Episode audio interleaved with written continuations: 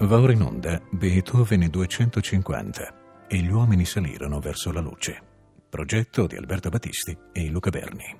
Leonore, a cura di Alberto Battisti.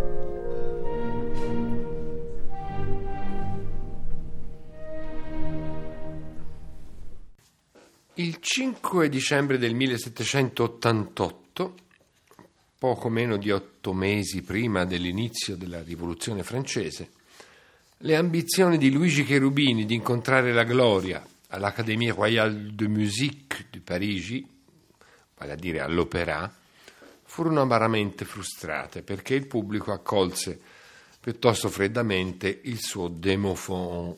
Ma Cherubini ebbe modo di rifarsi due anni dopo il 18 luglio del 1791 con Lodo Isca, da quale è tratto il brano che avete appena ascoltato nell'edizione della Scala diretta da Riccardo Muti.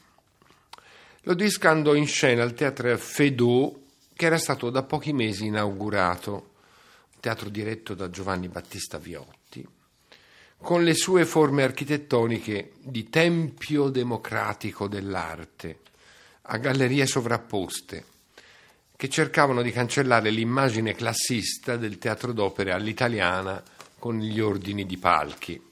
Siamo ormai in piena rivoluzione francese. L'Odoisca, infatti, è una comédie héroïque, ispirata a un romanzo galante di Louvet de Couvray, Les aventures du chevalier de Faublas, pubblicato poco tempo prima, che assecondava un genere teatrale scaturito proprio nel clima rivoluzionario e di cui era a tutti gli effetti un prodotto esemplare. Consisteva in una trama avventurosa in cui una giovane coppia di personaggi buoni e virtuosi veniva oppressa e minacciata da una figura tirannica e malvagia.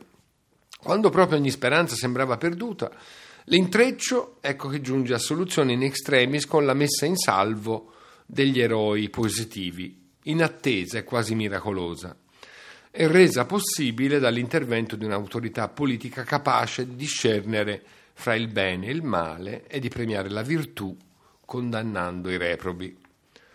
È un aggiornamento in chiave di etica rivoluzionaria dell'antico Deus ex machina, della tradizione classica e servirà da modello a tanti arrivano i nostri dell'epica cinematografica.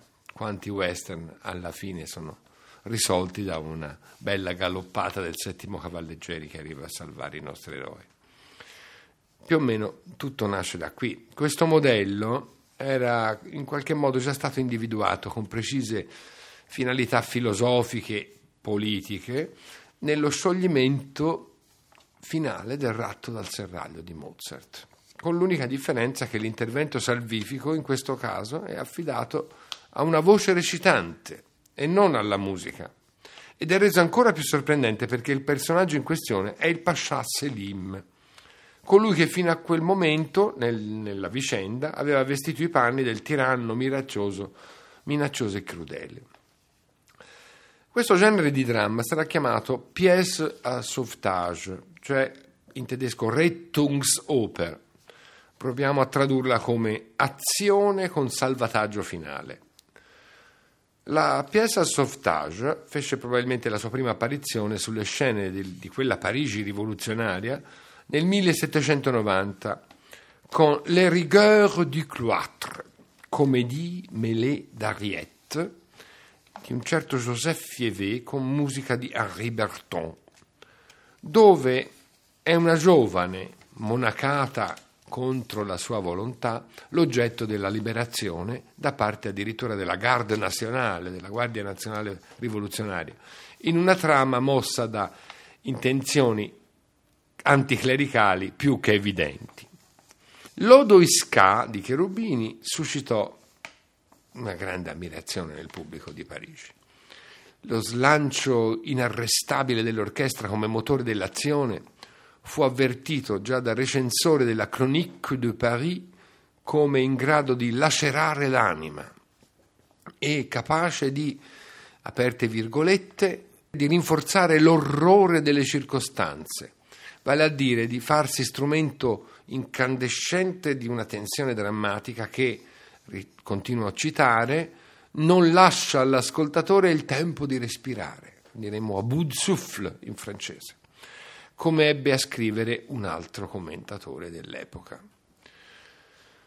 Il pubblico fu letteralmente eh, soffocato dall'emozione, si potrebbe dire in altri termini. Come nei capolavori mozartiani, allora l'audacia di Cherubini si esalta proprio nella costruzione di trii, di quartetti, cioè di ensemble, di pezzi d'insieme, di macchine sonore perfettamente coerenti all'azione, frementi, eccitate, travolgenti, come accade nella Loduisca nel prodigioso quartetto con coro del secondo atto, no, no, non perdete cette espérance, non perdete, questa, non perdete la vostra speranza. Oppure addirittura sospese, incerte, rivolte all'introspezione, affidate all'assoluto della musica, come una sospensione temporale, alla maniera del quartetto in canone che è una delle perle del Così fan tutte di Mozart e che Cherubini ripercorre proprio nel trio Ciel que je ne lui propose che noi abbiamo appena ascoltato all'inizio di questa trasmissione. Sono pagine che solo un supremo dominatore del contrappunto poteva elaborare, un dominatore del contrappunto quale era appunto Luigi Cherubini. La scena cruciale di Lodo e Ska è ancora una volta un quartetto e prefigura in modo impressionante il culmine drammatico del Fidelio di Beethoven. Ne segue subito una grande battaglia sinfonica risolutrice, l'estasi di una riconciliazione fra gli amanti e inf- infine una rotilante apoteosi conclusiva. L'interprete della parte eroica di Floreschi, protagonista, appunto l'eroe buono, fu un, il tenore Pierre Gavot, nato nel 1760, morto nel 1825. Sette anni dopo aver interpretato quel ruolo di Floreschi nell'opera di Cherubini, fu proprio Gavot a comporre la musica per Léonore ou L'amour conjugal, un fatto storico, così viene definito, in due atti di Jean-Nicolas Bouilly, e questa fu la materia drammatica da cui Beethoven trasse il Fidelio. Ma il suo modello musicale fu indubbiamente l'Odoisca di Cherubini. In una lettera inviata il 4 gennaio del 1804 a Johann Friedrich Rochlitz, un teologo e letterato di Lipsia, Beethoven allude per la prima volta alla genesi del Fidelio, quella che resterà la sua prima e unica opera. Scusandosi con Rochlitz per non aver potuto prendere in considerazione un suo libretto da, d'argomento fantastico, cioè una Zauberoper, il genere divenuto popolarissimo grazie all'immenso favore conquistato in tutta la Germania dal flauto magico di Mozart va detto che di questo immenso favore Mozart non poteva avvalersi, non poteva godere perché pochi mesi dopo la prima del flauto magico, come tutti sanno, passò al creatore. Um, Beethoven in quella lettera ci ragguaglia in realtà su una mutazione del gusto teatrale nella Vienna di quegli anni e chiama in causa anche Emanuel Schikaneder, cioè il librettista del flauto magico. Ho rotto definitivamente con Schikaneder, il cui impero in verità è stato completamente eclissato dalla luce delle brillanti e seducenti opere francesi. Ho quindi disdetto ogni accordo con lui anche se da parte mia avevo composto diversi pezzi. Ebbene, ho fatto rapidamente adattare un vecchio libretto francese ed ora comincio a lavorarci su. Se la sua opera non avesse avuto a che fare con la magia, l'avrei agguantata a due mani. Ma adesso qui il pubblico è tanto prevenuto contro argomenti del genere, quanto prima invece li cercava e li desiderava. Questa lettera a Rochlitz ci riproduce un quadro utile a comprendere la svolta decisiva nelle vicende della giovane opera tedesca. Schikaneder aveva fatto bancarotta e la proprietà del Theater an der Wien, di cui abbiamo parlato la volta scorsa a proposito delle, della Sinfonia Eroica, nel 1804 era passata nelle mani di Peter von Braun, Mentre si verificavano tutti questi passaggi di proprietà, Schikaneder aveva giustamente fiutato in Beethoven l'unico musicista in grado di fargli ritrovare quella gloria cui l'aveva innalzato la sua fortunata collaborazione con Mozart. Per questo aveva sottoposto al nuovo astro nascente, che era già beniamino di tutta la migliore aristocrazia viennese, un suo libretto d'opera intitolato Vestas Foia, il fuoco di Vesta un'opera d'argomento romano, assai di moda visto l'imperante gusto neoclassico, proprio in linea con quel gusto. Di, questo, di questo libretto Beethoven arrivò a comporre un'intera scena formata da quattro pezzi per quel progetto che culminava poi in un, ter- in un terzetto Ni war ich so froh heute, mai fui felice come oggi. C'è una soluzione, diciamo, di una tensione fra i vari personaggi. E questo terzetto, che chiudeva la, l'unica scena messa in musica prima di arrestarsi da Beethoven, di, di Vesta Sfoia del fuoco di Vesta, fornì in seguito la traccia al grande duetto O Namen lose Freude, o Gioia senza nome, del Fidelio. E ora ascoltandolo ve ne renderete conto, almeno per coloro che fra di voi hanno familiarità con l'opera di Beethoven.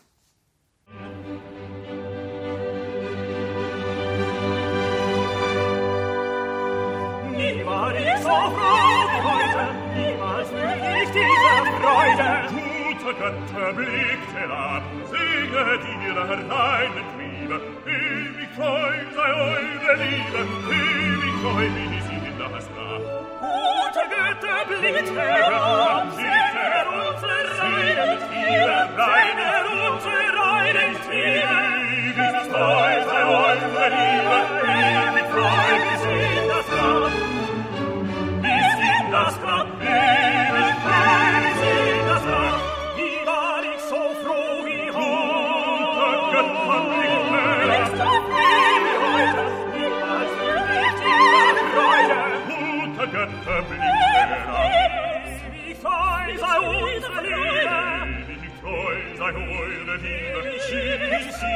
Das Grab, das Grab, das Grab. Bis in das Grab. Wie war ich so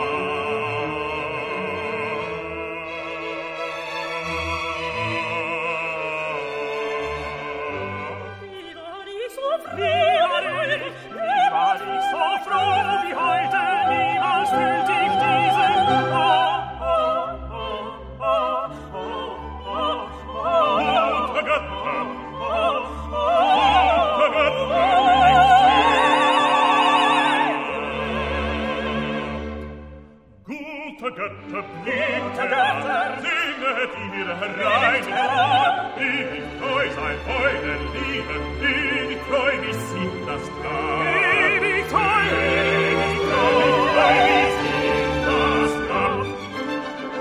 Gute Götter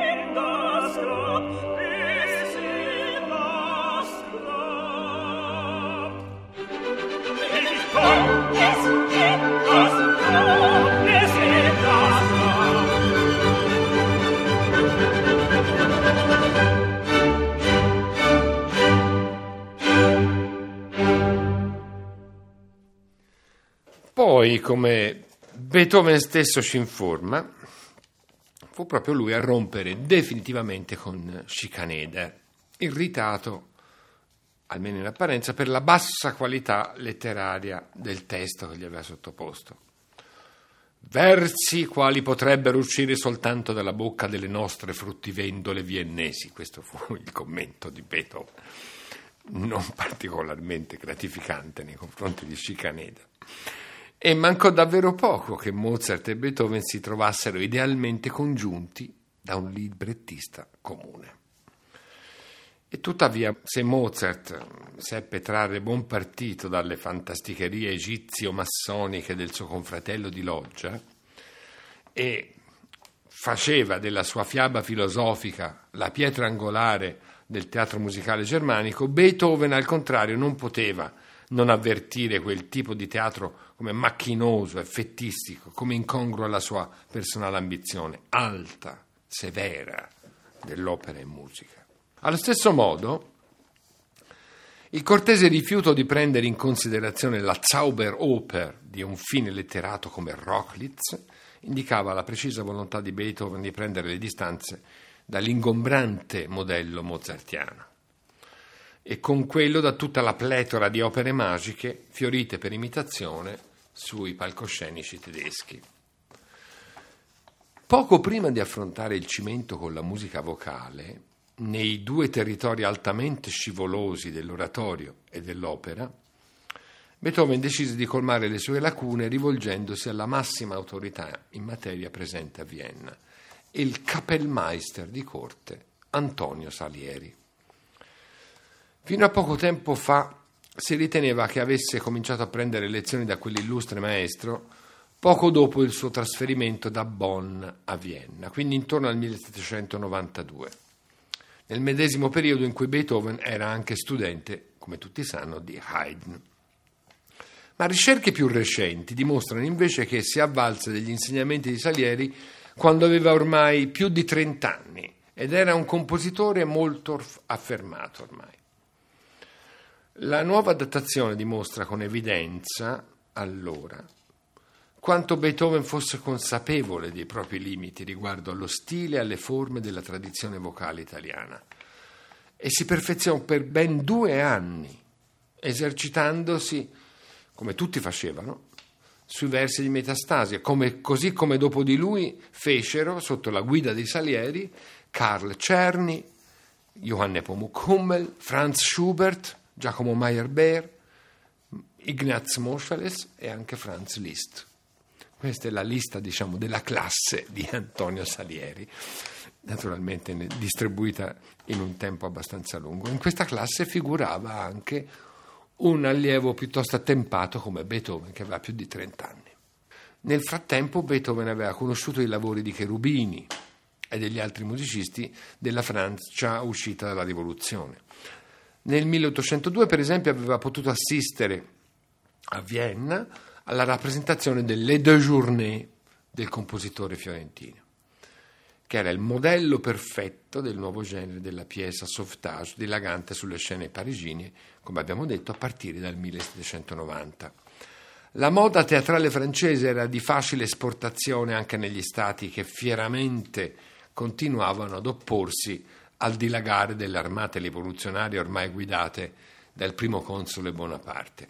Infatti la pièce Sauvetage era nata come spettacolo in tutti i sensi liberatorio per stigmatizzare prima gli eccessi dell'antico regime e poi quelli del terrore robespierriano e al tempo stesso anche per esorcizzarli. Era questo per l'appunto il caso di quel vecchio libretto francese su cui Beethoven aveva messo gli occhi, così come lo definisce nella lettera a Rochlitz. Si trattava del, del dramma di Jean-Nicolas Bouilly, Léonore ou l'amour conjugal, pubblicato nel 1798 e messo in musica nello stesso anno all'Opéra Comique di Parigi, come abbiamo già detto, da Pierre Gaveau. Nel momento in cui Beethoven si accostava al dramma di Bouilly, vale a dire nel 1804, il librettista francese aveva messo a segno anche uno dei suoi maggiori successi nel genere della pièce sauvetage, con quelle già citate Deux journées di Cherubini, che condividono con la Leonore appunto il nome del librettista Jean-Nicolas Bouilly. Quelle Deux journées ammiratissime da Beethoven nelle recite del 1802 a Vienna. E di conseguenza guardare a Bouilly e a quel genere di teatro significava da parte di Beethoven volgersi a una scelta di grande attualità, nel segno del gusto più aggiornato, dal momento che la Leonore non era ancora giunta a Vienna.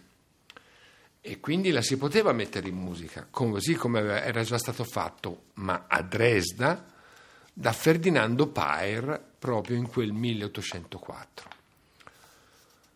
La vicenda di Leonore è semplice, sarebbe tratta addirittura da un fatto reale accaduto durante il terrore, un fatto al quale avrebbe assistito come testimone diretto proprio Bouilly.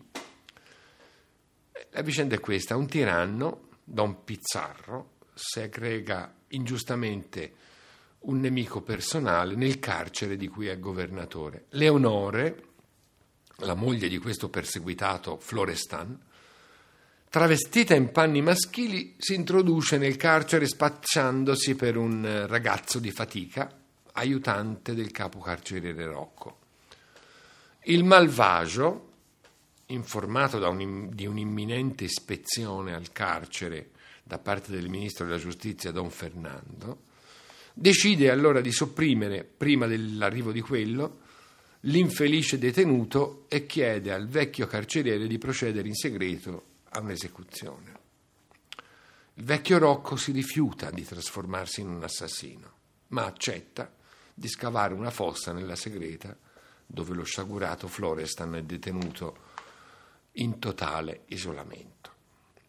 Leonora, che ha origliato questa conversazione, fa di tutto allora per farsi portare da Rocco in quel luogo impenetrabile, con la scusa di aiutarlo nel faticoso lavoro sospetta infatti che quel misterioso prigioniero inaccessibile a chiunque sia proprio suo marito, Florestan, scomparso da due anni. Mentre Rocco e Leonora stanno scavando la fossa, ella riconosce la voce e poi anche le sembianze del marito. E in quel punto arriva anche l'infame Pizzarro per sopprimere Florestano. E nel momento supremo Leonora si slancia a proteggerlo dal colpo mortale, rivelando la propria identità e facendogli scudo col proprio corpo. Quando tutto lascia credere che né Leonora né Florestano possano uscire vivi da quella segreta, la tromba della sentinella annuncia il sauvetage, il salvataggio, l'arrivo del ministro Don Fernando. Al suo cospetto vengono rivelati i misfatti di Pizzarro e si procede allora alla liberazione di Florestano. Il ministro affida all'eroica Leonora il compito di togliergli le catene nel giubilo universale del popolo e dei prigionieri. Beethoven affidò la traduzione e la riduzione di Leonore all'avvocato e uomo di teatro Josef von Sonnleitner, una delle figure eminenti della cultura viennese, incaricato della direzione artistica del teatro an der Wien dal nuovo proprietario von Braun.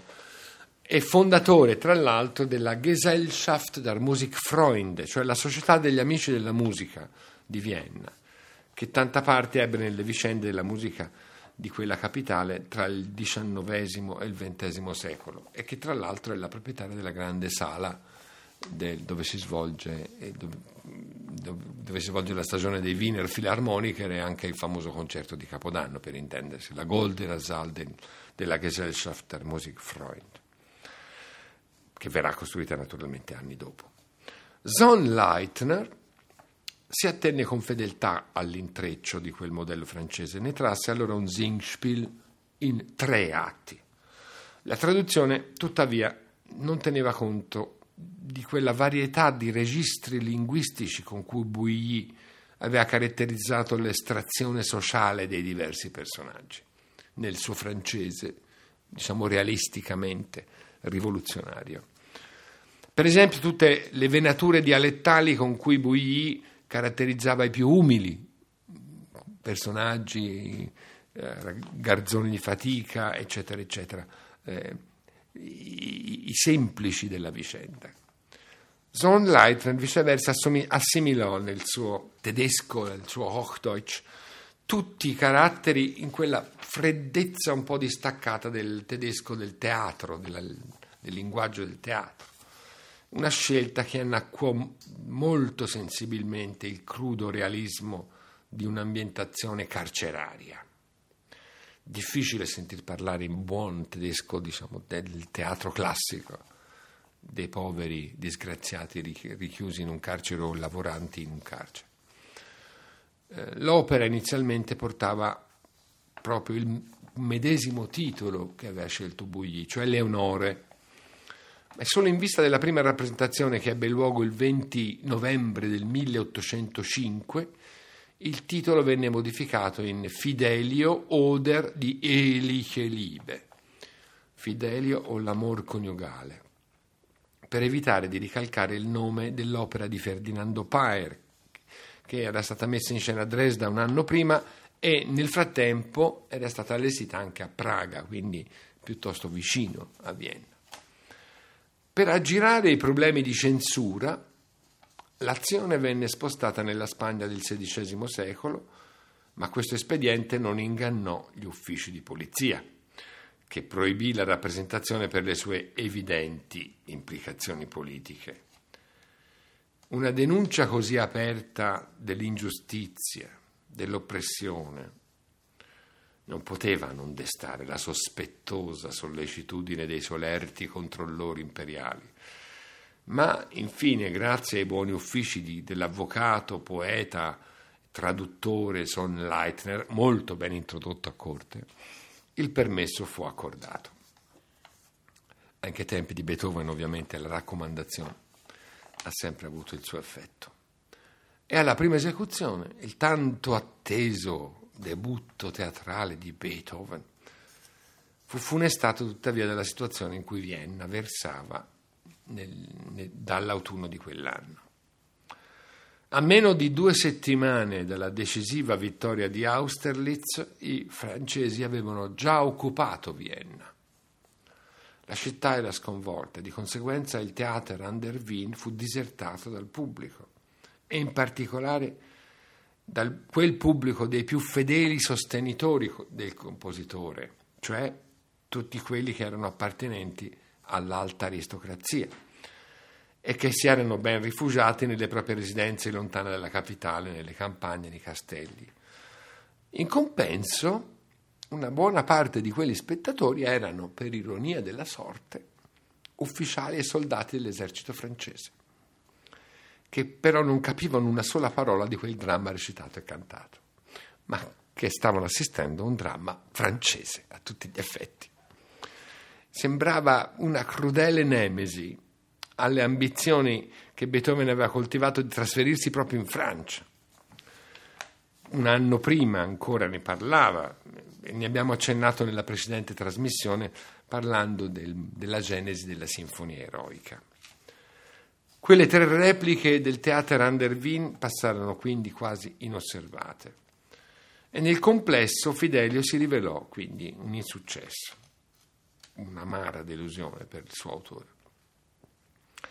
Fino agli studi di Alan Tyson, pubblicati nel 1975 e soprattutto fino alla successiva pubblicazione di un'edizione critica realizzata solo nel 2017, si è sempre sostenuto che per l'occasione Beethoven avesse composto ben due diverse ouverture.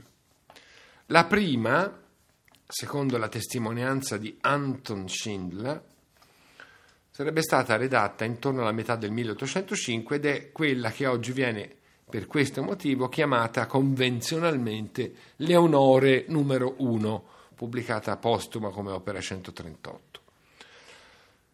Allora, secondo quel racconto di Schindler, sarebbe stata immediatamente scartata dal musicista, dopo averla provata in un'esecuzione privata a Palazzo Lichnowsky. In quell'occasione gli amici di Beethoven l'avrebbero giudicata troppo leggera rispetto al contesto drammatico che doveva introdurre. Ora, eh, lungi dall'essere un pezzo leggero, quell'ouverture oggi ci appare cosa davvero pregevole e anche fedelmente apparentata allo stile di Cherubini. E allora una più attenta ricerca ha destituito di ogni fondamento quella vicenda compositiva come Schindler l'aveva trasmessa e che si somma, ahimè, a tante altre invenzioni consegnate nella biografia di quell'equivoco personaggio che fu vicino a Beethoven soltanto negli ultimi anni di vita e che insomma ha eh, raccontato un sacco di frottole fondamentalmente. Da queste frottole soltanto ora, paradossalmente, stiamo cominciando a liberarci. Allora l'ouverture conosciuta come Leonora numero uno è invece la terza composta da Beethoven. E per il Fidelio e precede di sette anni quella definitiva, quindi la quarta ouverture, rispetto alla quale è da considerarsi una soluzione transitoria. Questa ouverture nacque in relazione a un progetto di esecuzione del Fidelio a Praga nel 1807, quindi dopo la seconda versione del Fidelio, che però non fu mai condotto in porto. Allora, l'ouverture della prima versione del Fidelio fu allora soltanto quella composta poco prima della rappresentazione, quando già erano avviate le prove in teatro. Ed è quella partitura che oggi noi conosciamo come Leonore numero 2, opera 72A, caratterizzata da una sorta di ideale percorso narrativo che culmina nei liberatori squilli di tromba fuori scena che risolvono l'azione del secondo atto. Gli squilli di tromba che annunciano l'arrivo del ministro. Pare che fossero gli amici più fedeli di Beethoven a far sì che l'opera venisse ripresa l'anno successivo, 1806, e che lo convincessero a un rimaneggiamento del libretto unanimemente considerato troppo lungo e a tratti anche di dubbia qualità, in special modo nei dialoghi, come abbiamo già visto. La frustrazione per il sostanziale fallimento delle sue ambizioni di operista bruciava al compositore, come una ferita insanabile, una ferita aperta, anche se a ben vedere era davvero improbabile che potesse far centro al primo colpo come operista, considerata la sua inesperienza in campo teatrale. Allora in un primo tempo pensò di ritentare la sorte con un nuovo libretto, ma poi valutò che sarebbe stato davvero mm, più opportuno cercare di migliorare quel lavoro del suo debutto, forse si poteva restaurare in qualche modo. C'è un'altra testimonianza davvero improbabile che ha trasmesso un altro racconto abbastanza fantasioso. Di una serata nel palazzo del principe Lichnowsky in cui si sarebbero dati convegno insieme a Beethoven, Stefan von Breuning, un amico intimo del compositore, il poeta Collin, il poeta che avrebbe scritto di lì a poco la tragedia Coriolano, poi, per la quale Beethoven scrive l'ouverture, Friedrich Treitschke, e questo è abbastanza davvero incredibile perché Treitschke avrebbe poi rimesso le mani sul Fidelio nella terza versione.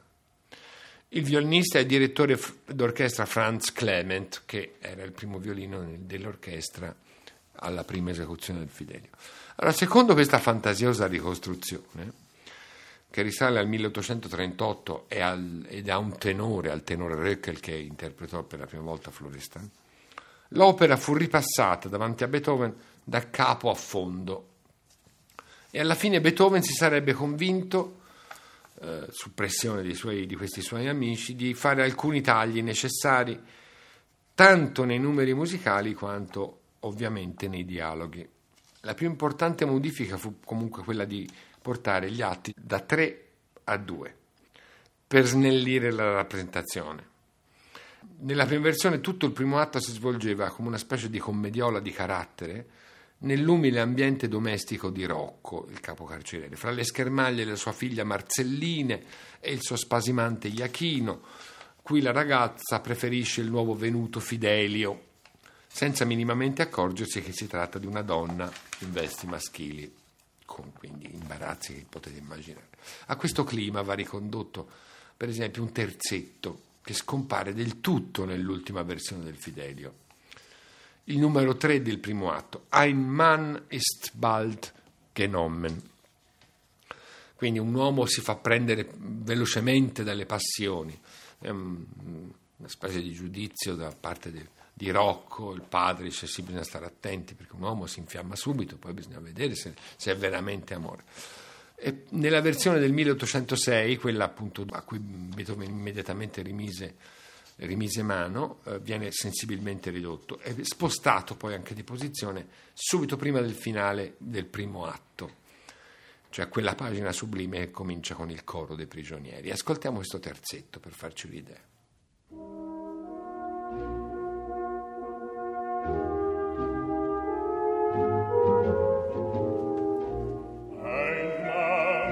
es bald genommen, leicht nimmt man sich ein Weib.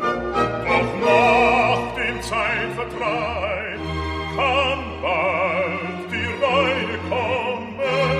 Ja, ja, die Reue kommen, ist euch das Jahr entfallen, ihr Kind.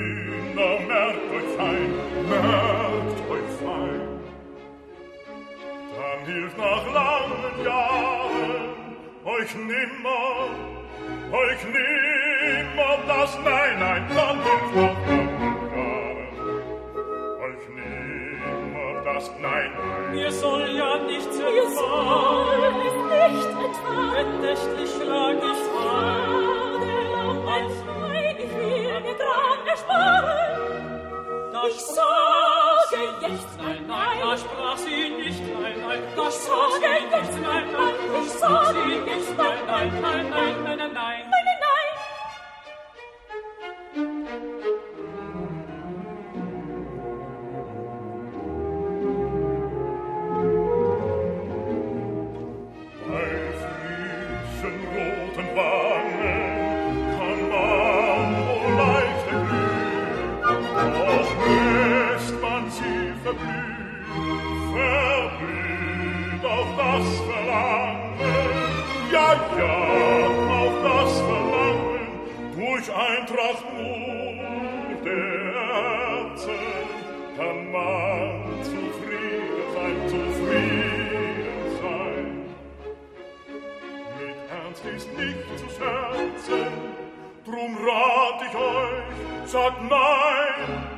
sagt nein, mit Ernst ist nicht zu scherzen. Drum rat ich euch, sagt nein. Das heißt den Satan schwärzen, aus meinem Herzen, sie will lichten im Fidelio, Fidelio, nein, dann will ich erst nicht scherzen. Sie sagt ich nicht, nein, nein, sie sagt ihm ernst, nein, sie Sag ich nicht, nein, nein, dann sag ich nicht, nein, nein, nicht. Nein, nein, ganz nein. nicht nein, nein.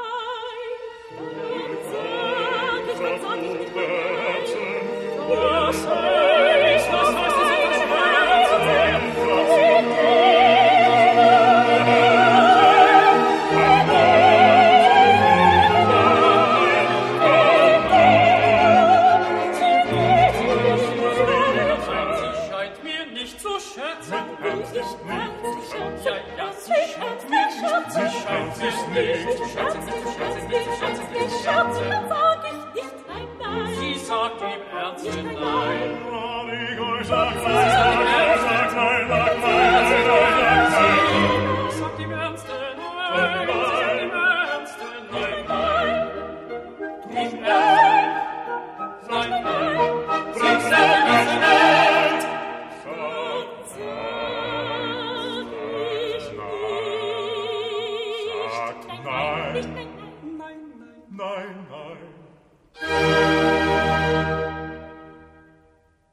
Terzetto Ein Mann ist bald genommen dalla prima versione del Fideli.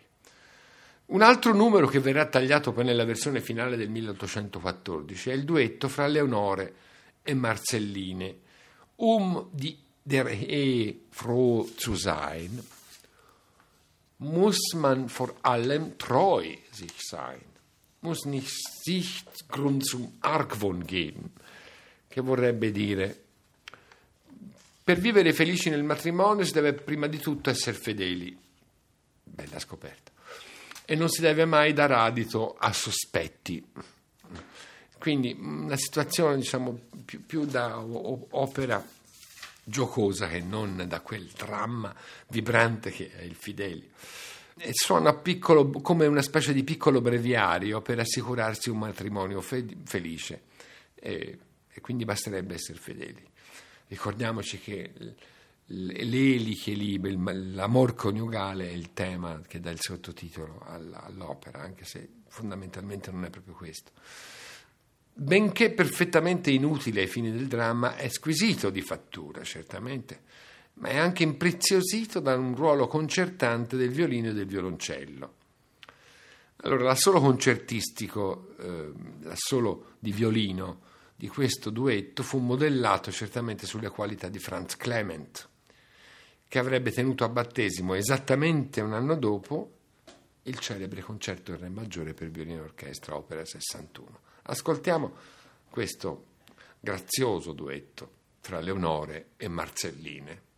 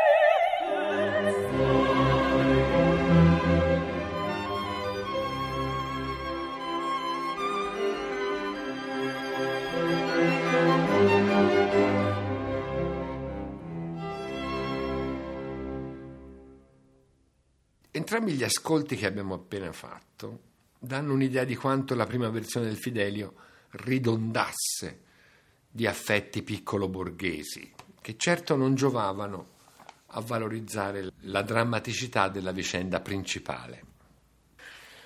I finali del secondo e del terzo atto erano molto più estesi e sensibilmente diversi da quelli che siamo abituati ad ascoltare a, a, chiusura del primo e del secondo atto nella versione definitiva, quella che viene normalmente eseguita, cioè quella del 1814. In particolare il secondo atto si chiudeva con un'ampia pagina riservata a Pizzarro e al coro, che fu a lungo scambiata nell'Ottocento per un'aria scartata da Beethoven e sostituita dalla vera aria A Welschein Augenblick, che rimane poi nel Fidelio anche nell'ultima versione. Manco a dirlo fu ah, il solito Anton Schindler a indurre gli storici in errore. Eh, ora la pagina in questione l'ascoltiamo. Auf euch nur will ich bauen, io conto su di voi, che si rivolge alle guardie della prigione, cioè conto su di voi perché facciate bene il vostro lavoro.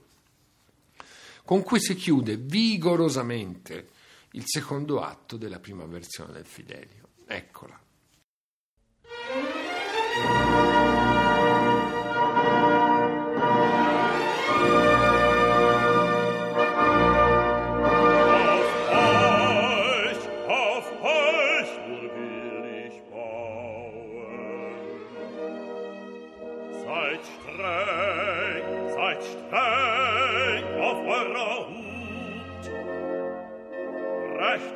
Rechtfertigt mein Vertrauen, sonst, sonst fürchtet meine Wut.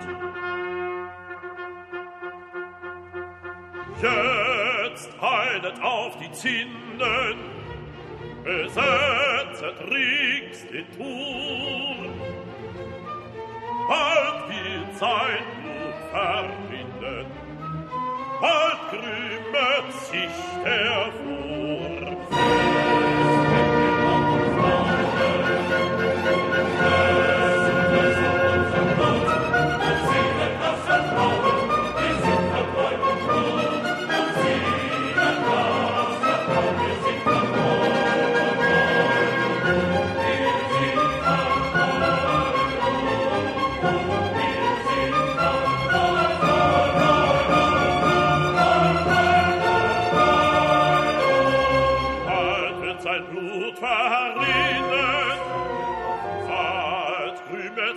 Krümmet sich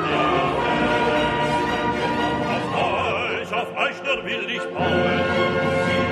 Rechtfertigt, rechtfertigt mein Vertrauen, seid streng auf eurer Hut, sonst fürchtet meine Hut auf euch, auf euch, auf euch, auf euch nur will ich bauen.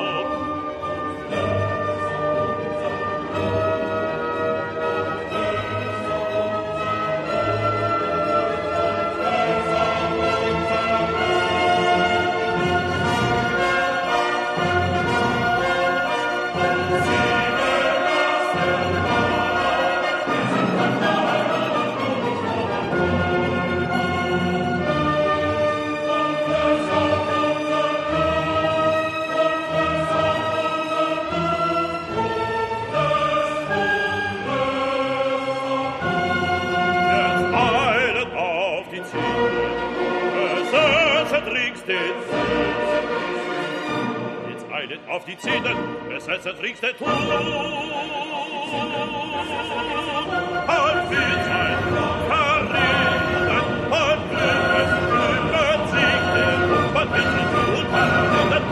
und und und.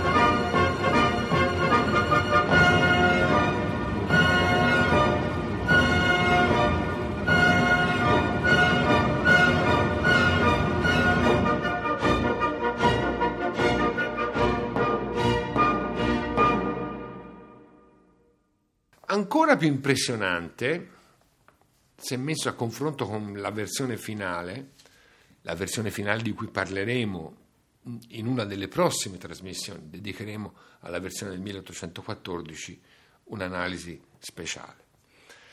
È la prima redazione di quell'immortale duetto O Namen Lose Freude, di cui già abbiamo accennato parlando di Vesta Sfoia o Gioia senza nome.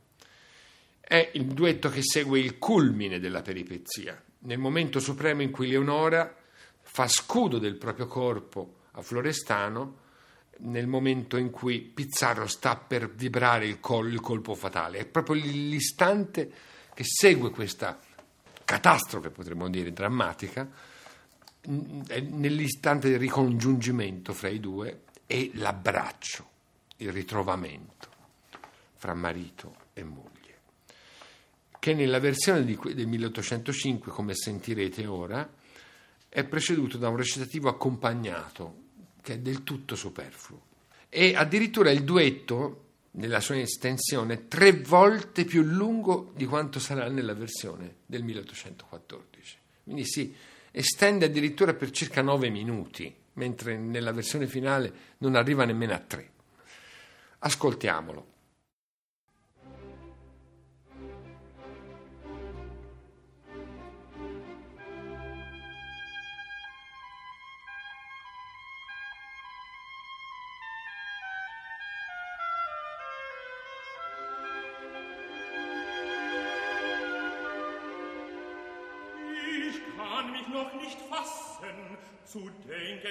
He's war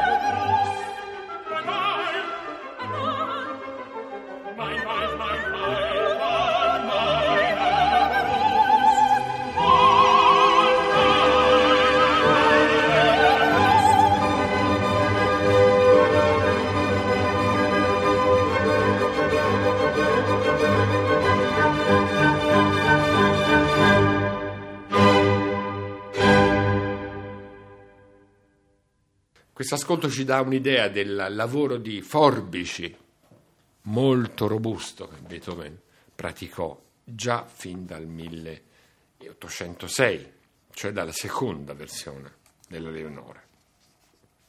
Ora, ritornando alla storia di quella riunione fra amici che cercano di convincere Beethoven di, rimettere le mani sul Fidelio, per noi è davvero difficile immaginare Beethoven guidato, teleguidato si potrebbe dire, nell'operazione di chirurgia estetica sulla sua opera, da opinioni di dilettanti di musica e di strumentisti. Ma è ancora più inverosimile l'idea che abbia messo in pratica i consigli di costoro e di metter mano alla, al Fidelio nella revisione del 1806. È molto più sensato immaginare che dopo quello scacco subito alla prima del Fidelio, Beethoven volesse resuscitare una partitura che gli era costata tanto impegno, tanta amarezza, e cercare di conquistarle una maggiore concisione. L'aria di Rocco, la famosa aria dell'oro, il golden aria, fu tagliata, il duetto fu spostato, il duetto che abbiamo già ascoltato, e furono introdotti tagli di qualche battuta un po' dovunque, mentre la musica dei due finali venne addirittura ridotta di un terzo. Stefan von Breuning, amico intimo di Beethoven, intervenne invece pesantemente sui dialoghi di Sonnleitner, che fu tenuto completamente fuori dall'operazione, anche perché fortunatamente si stava occupando della nuova opera commissionata a Cherubini dal Theater an der Wien, Fanisca. La Fanisca ebbe la sua prima rappresentazione il 23 febbraio del 1806, poco più di un mese prima del Fidelio rimaneggiato. E finalmente la nuova e più snella versione dell'opera andò in scena il 29 marzo del 1806, quindi appena un mese e tre giorni dopo la Fanisca di Cherubini, permettetemi di commentare che tempi, con il titolo Leonore, originariamente voluto da Beethoven, e con un successo ben maggiore rispetto all'infelice sorte subito dal Fidelio l'anno precedente. Probabilmente il successo sarebbe stato anche maggiore e sarebbe cresciuto con le repliche, ma Beethoven, a causa di una profonda insoddisfazione nei confronti dell'orchestra e del coro soprattutto, c'è da immaginarselo che Beethoven potesse essere insoddisfatto da un'orchestra, da un coro che non erano assolutamente abituati a una scrittura così densa, così impegnativa, a un cimento così teso, quale l'opera che aveva appena scritto, qualcosa di inaudito davvero. Ma soprattutto a causa di un diverbio finanziario con chi? Col direttore del teatro, Barone von Braun, che ormai è diventato una specie di spauracchion in questi nostri racconti. Allora Beethoven, furibondo, ritirò la partitura dopo due sole recite e si oppose caparbiamente a ogni ripresa dell'opera. Ora, a dispetto di chi ritiene questa seconda versione un'amputazione della precedente, è invece certo che Beethoven ne avesse una considerazione assai superiore. Altrimenti non avrebbe autorizzato e realizzato nel 1810 la pubblicazione di una versione per pianoforte, che fu redatta quasi certamente dal suo allievo Carl Czerny. È un'edizione priva dei due finali, ma testimona di fatto la soddisfazione di Beethoven riguardo al notevole miglioramento di drammaturgia musicale che aveva realizzato. Per il secondo Fidelio, Beethoven volle scrivere di nuovo un'ouverture, una nuova ouverture che è la celeberrima Leonore numero 3, opera 72b. Le somiglianze con la numero 2 sono fortissime, il materiale tematico è praticamente lo stesso, ma la forza espressiva, la tensione narrativa ideale di questo pezzo sinfonico sublime sono certamente superiori e molto più efficaci, a mio avviso, rispetto all'ouverture del 1805. Una prassi che fu inaugurata da Gustav Mahler all'Opera di Vienna vede spesso la Leonora numero 3 inserita anche nella terza e definitiva versione del Fidelio del 1814, per la quale Beethoven scrisse un'altra apposita ouverture assai più concisa. Eh, questa pagina meravigliosa viene eseguita tradizionalmente, particolarmente proprio a Vienna, nel cambio di scena del secondo atto, prima della scena finale, come una specie di intermezzo sinfonico che ripercorre tutte le tensioni del dramma e prelude con la sua chiusa dionisiaca al grandioso concertato che sigilla l'opera. La scelta è certamente arbitraria, ma è altrettanto certo che è difficile rinunciare a una musica tanto meravigliosa e tanto emozionante. Questa seconda ouverture ha conquistato da subito un posto di grande rilievo nel repertorio sinfonico, fin da quando Beethoven stesso la volle pubblicare isolatamente e in parti staccate, fatto abbastanza eccezionale, nel 1810. Insieme all'ouverture per Egmont e per Coriolano può essere considerata una delle pietre angolari del nuovo genere dell'ouverture da concerto, così cara al XIX secolo, e perché in tal guisa venne eseguita e percepita già ai tempi dell'autore, come un pezzo da concerto. La sua articolazione quasi narrativa, capace di sintetizzare tutto il Fidelio in meno di un quarto d'ora, rappresenta uno dei più luminosi esempi della capacità di Beethoven di caricare di tensione etica, di epica grandezza la propria musica. Dal violento unisono di Sol che apre la partitura, una figura discendente degli archi e dei legni ci conduce nella tenebra e nella sofferenza dell'ingiustizia. Da questo abisso si innalza nei clarinetti e nei fagotti la memoria dolce del tempo felice perduto per sempre, con la citazione dell'aria di Florestan In des Lebens Frühlingstagen nella primavera del, della mia vita la felicità mi fu rapita. Un percorso di sospiri e lo squarcio terribile di una serie di accordi alternati fra archi e fiati conduce all'apparizione di un tema fremente di speranza. L'incarnazione musicale di Leonore, la sposa che mette a rischio la propria vita per salvare quella dello sposo.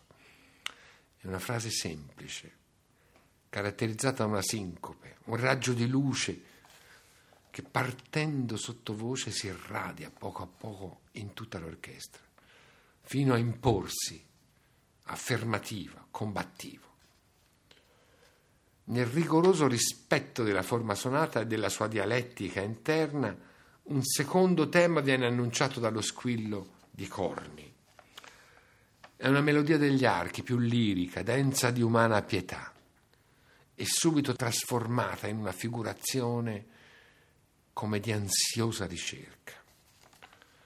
La sezione centrale di sviluppo mette in scena il conflitto fra la fragile ma indomita speranza e le forze dell'oppressione che sembrano prevalere sull'umana pietà. E un poderoso crescendo pare soffocare definitivamente ogni barlume di umanità ma si infrange all'improvviso, sullo squillo di tromba fuori scena. È il segnale della liberazione.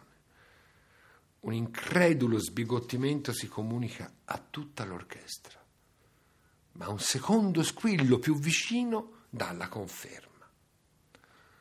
Lo stupore si trasforma a poco a poco in certezza ed è l'assolo di flauto a librarsi sul tremolo degli archi come una colomba di salvezza, portatrice del motivo di Leonore. quel volo sublime si trasforma in un'affermazione potente e in una ricapitolazione generale.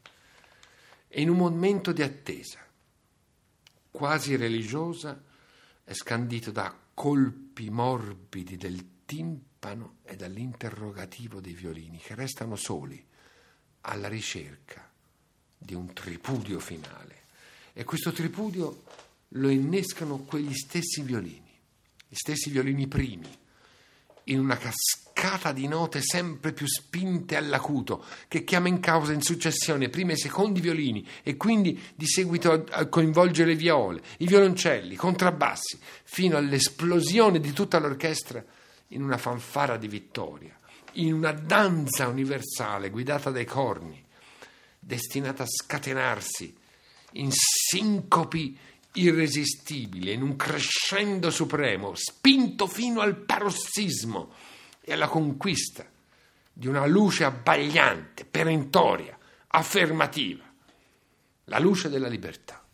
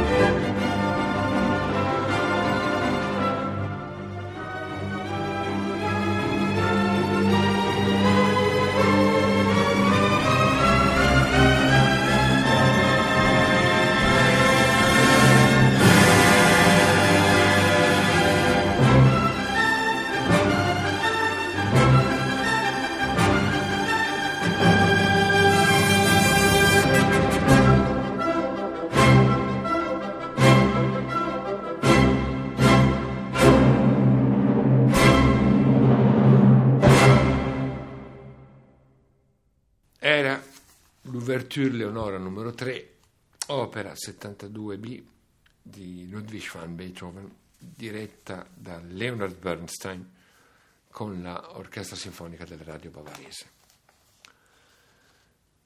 Peter von Braun, direttore del Teatro an der Wien, dovette accogliere tutto sommato con sollievo il ritiro della partitura della Leonore da parte di Beethoven. Nessuna di quelle due repliche aveva fatto il tutto esaurito e le cose non sarebbero certamente andate meglio tenendo l'opera in cartellone per ulteriori serate. D'altronde la situazione finanziaria di quel modernissimo teatro stava ancora una volta per precipitare come se la sala a dispetto dell'amore che i viennesi le indirizzavano fosse oggetto di chissà quale maleficio. Pochi mesi dopo la seconda edizione del Fidelio, Brown rimetteva all'imperatore le chiavi del teatro, ormai condannato alla bancarotta. Il Kaiser allora incaricò il conte Ferdinand von Palfi di formare una cordata di mecenati per poter garantire un futuro a quel prestigioso luogo di spettacolo. Nella nuova società di impresa teatrale, così si chiamava, entrarono i principi Lobkowitz, Esterasi, Schwarzenberg, il Corten Stefan Zichi e ovviamente lo stesso conte Ferdinand von Falfi. Dal 1 gennaio del 1807 furono loro a prendere le redini dell'istituzione presieduta dal principe Esterasi, ma dopo poco meno di vent'anni il Theater an der Wien precipitava di nuovo nel fallimento. Grazie a quei nuovi capitali generosamente messi a disposizione del Theater an der Wien, Beethoven poté contare ancora su quello spazio ideale per tenere a battesimo, come vedremo nelle prossime trasmissioni, i suoi futuri capolavori. Come dicevamo, nel 1807, quindi un anno dopo la seconda versione, l'opera di Beethoven avrebbe dovuto essere rappresentata a Praga. E per quel progetto, che poi non si realizzò, il musicista compose la, una terza ouverture, nota oggi appunto come Leonora numero uno, di cui abbiamo già raccontato la storia degli equivoci. È proprio l'eliminazione dell'intervento risolutivo della tromba che invece è condiviso sia dalla Leonora numero 2 che dalla Leonora numero 3, uno dei tratti più peculiari di questa ouverture confezionata per Praga e testimonia il ripensamento di Beethoven sul contenuto troppo narrativo delle due Leonore utilizzate nelle rappresentazioni viennesi del 1805 e del 1806. L'effetto sorprendente di quella tromba lontana anticipava imprudentemente il climax della peripezia nell'opera e provocava un effetto che oggi diremmo di spoiler. thank you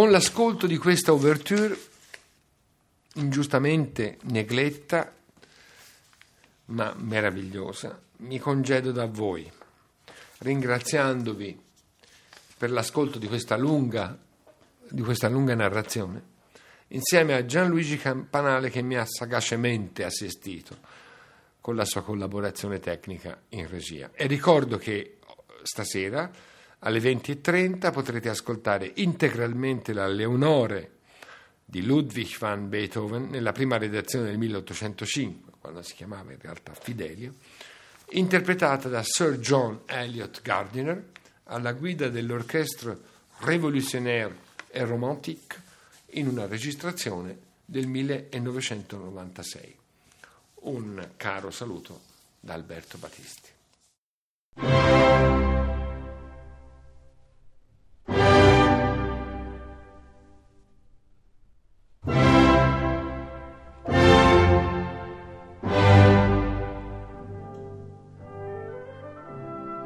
Abbiamo trasmesso Beethoven 250 e gli uomini salirono verso la luce. Progetto di Alberto Battisti e Luca Berni. Leonore, a cura di Alberto Battisti.